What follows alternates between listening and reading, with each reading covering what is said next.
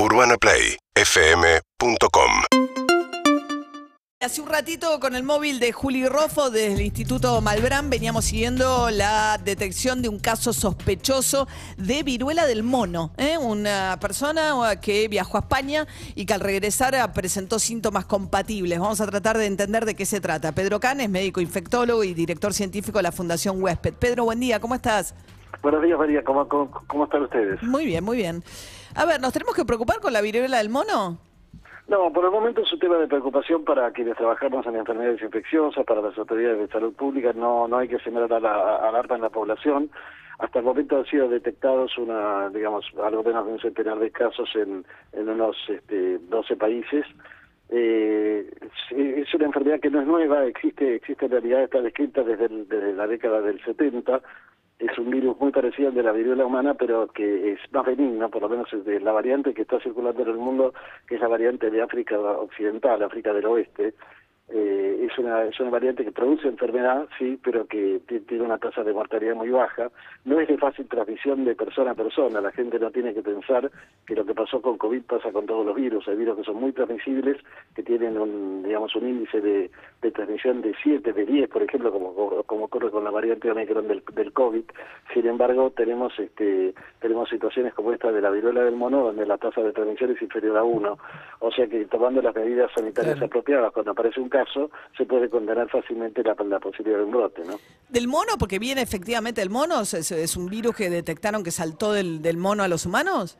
Exactamente, y no solamente del mono a los humanos, sino que también hay otras especies que se, que se vieron afectadas en, en brotes anteriores, eh, por, como, como por ejemplo perros, ardillas, etcétera.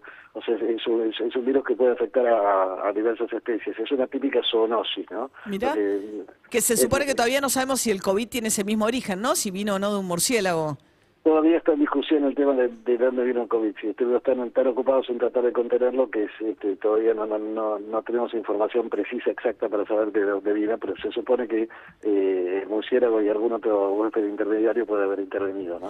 Eh, decíamos que la, la, la, viruela del mono, con este caso sospechoso, eh, decías que se transmite, Pedro, por contactos muy estrechos, eh, fundamentalmente intercambio de fluidos, relaciones sexuales, ¿no? Y que no, no, no, no, no, no, no, no, en realidad no, no está demostrada la relación sexual, sí, sí está demostrada la transmisión por contacto estrecho, a través de, como, como ya hemos aprendido de otras, de, de otras enfermedades que se transmiten por vía aérea, a través de, la, de la, las gotas de saliva, pero también contacto con las, con las vesículas que se rompen, o sea, el cuadro clínico de esta enfermedad comienza con fiebre, con dolor de cabeza, este, con mucho malestar, mucho mucho decaimiento, lo que en medicina llamamos astenia, este, a, aparición de ganglios en el cuello, y luego aparece un brote eh, en la piel, que empieza haciendo manchas, lo que se llaman máculas, después esa, esa, esa mancha se formando en unas pelotitas que se llaman pápulas, luego luego forman vesículas este, y este, o pústulas que se rompen y, y, y dejan luego una, una marca este, cuando se cae la costra, ¿no? Ese es, es, el proceso completo. Pero eh, entonces en la, en la transmisión es, eh, puede, puede ser por el contacto cercano, a través de, de, de, de tocar esas lesiones, o también el, la, la, transmisión por vía aérea y eventualmente por objetos inanimados, como puede ser, por ejemplo, las sábanas o cosas por el estilo. Ah, okay. no, no, no, hay demostrada transmisión a través de los fluidos sexuales. No ah. descarto que pueda existir, pero no, no está demostrada. Ah, ok. Y bueno, hablamos un poquito entonces de coronavirus, dado que, eh, por lo que nos dice Pedro Can, no es para preocuparse del tema de la viruela, sí, obviamente para estar atentos, sobre todo los que hayan viajado. Eh, pero el tema de coronavirus, estamos en la cuarta ola, 43 mil casos promedios semanales, y, eh, lo que están detectando ahora la provincia de Buenos Aires abrió la vacunación de cuarta dosis para mayores de 18. En la ciudad de Buenos Aires es solo mayores de 50 los que están siendo convocados, habiendo pasado cuatro meses la última dosis, ¿no? Esta sí. cuarta dosis es, es porque es, es, nuevo esto, porque la, la salud había dicho solo para mayores de 50. Sí, ahí, ahí, ahí, tenemos un tema donde, digamos, este, la, las diferentes jurisdicciones han adoptado políticas distintas, no solo la provincia de Buenos Aires la que ha determinado vacunación libre para los mayores de 18 años, este, y de hecho es, un, de, de, es una estrategia cambiante, es decir, eh, hace dos días Estados Unidos, por ejemplo, eh, eh, pro, promueve la, la, la, vacunación de refuerzo para niños mayores de 5 años, cosa que hasta, hasta el momento no, no, estaba establecida en ese país. Refuerzo la tercera es. Claro, claro, exactamente. Así que este, sí, eh, digamos, eh, vacunas disponibles hay, se han aplicado ya más de, más de 101 millones de dosis en el país, tenemos una buena proporción de la población vacunada y por eso las cifras que son preocupantes en términos de crecimiento de casos, que debe ser mucho más porque la gente se testea menos. Mucho menos y hay menos lugares de testeos, además, y, te testean con un criterio mucho más estricto.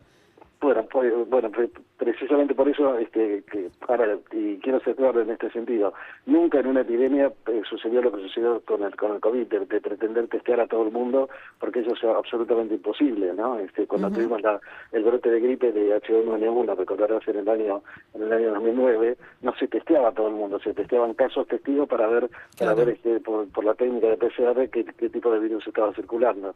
Bueno, ahora está pasando lo mismo, además que tenemos muchos casos, pero eh, como ustedes bien, señalan siempre en los medios, el crecimiento de casos en terapia intensiva y la, y, la, y la, mortalidad es mucho más baja y eso tiene que ver con el alto índice de vacunación que tenemos en Argentina. Claro. Estamos charlando con Pedro Cam, médico infectólogo. Por último, Pedro, te quería preguntar si ya están las cifras, porque yo creo que al final la evaluación del manejo de la pandemia en cada uno de los países se va a jugar mucho en la mortandad que tuvieron, ¿no? Eh, por cantidad de habitantes. Como hay toda una discusión acerca de cómo se cuentan los muertos y específicamente los muertos por COVID, hay que hacer un ajuste respecto de ¿no? lo que usted llama muertos en exceso. O sea, no todos los países eh, registraron de la misma manera lo que son muertos por COVID ni tuvieron por ahí la, voluntad de hacerlo, ¿no? Eh, de esa manera. Viendo los ajustes de estos números, ¿hay alguna conclusión respecto de cómo nos fue? Bueno, en, realidad el, exceso de mortalidad en Argentina está en línea con lo que, con lo, con pasó en la, mayoría de los países. No, no, no, no hemos tenido un exceso de, mortalidad que supere la, media internacional y por el contrario estamos bastante bien en ese sentido. O sea, se contaron bien, la, digamos, no, no hay un, un ajuste por hacer que eh, no, hay, no hay ninguna evidencia de esto y me, repito a, a, los datos que da la, Organización Mundial de la Salud. Es decir, como vos bien decís, María, es imposible saber si una persona murió de COVID o murió de, de, otra cosa. Entonces, ¿qué es lo que hay que hacer? ¿Cuánta gente murió en el 2018, en el 2019 este, en el país y cuánta gente murió en el 2020 y en el 2021 para ver si ese exceso de mortalidad este, existe o no? efectivamente existe un exceso de mortalidad, pero que está muy en línea con lo que pasó en, eh, eh, en otros países. Teniendo en cuenta además que nosotros tenemos una realidad, una realidad social este, y demográfica diferente. O sea, la, la, población argentina es más longeva que la población en otros países de América Latina, pero también la, eh, la población argentina tiene una situación económico-social que hace que muchas veces el hacinamiento haya hecho este, imposible el aislamiento de las personas, sobre todo de las personas más vulnerables, como las personas de, mayor edad o que tenían comorbilidades, etcétera. Mm. Así que aún, aún así en esas condiciones, por, yo creo que en gran medida por las medidas de contención que se hicieron, se tomaron inicialmente y luego por la amplia difusión del programa de vacunas, permitió que la mortalidad fuera, eh, digamos, relativamente, este, eh, digamos, con triple comillas, normal, ¿no es cierto?, de, lo que, de, puede esperarse en una situación de una pandemia desenfrenada como la que tuvimos que enfrentar.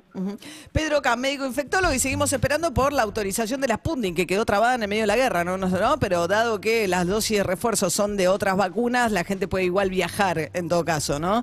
Aquellos que recibieron en, primer, en primera instancia la, la Sputnik. Y esto incluye una, una vacuna aprobada recientemente por la OMS, la vacuna de Cancino, que es una vacuna de la cual nosotros intervinimos en el ah, desarrollo la China, ¿no?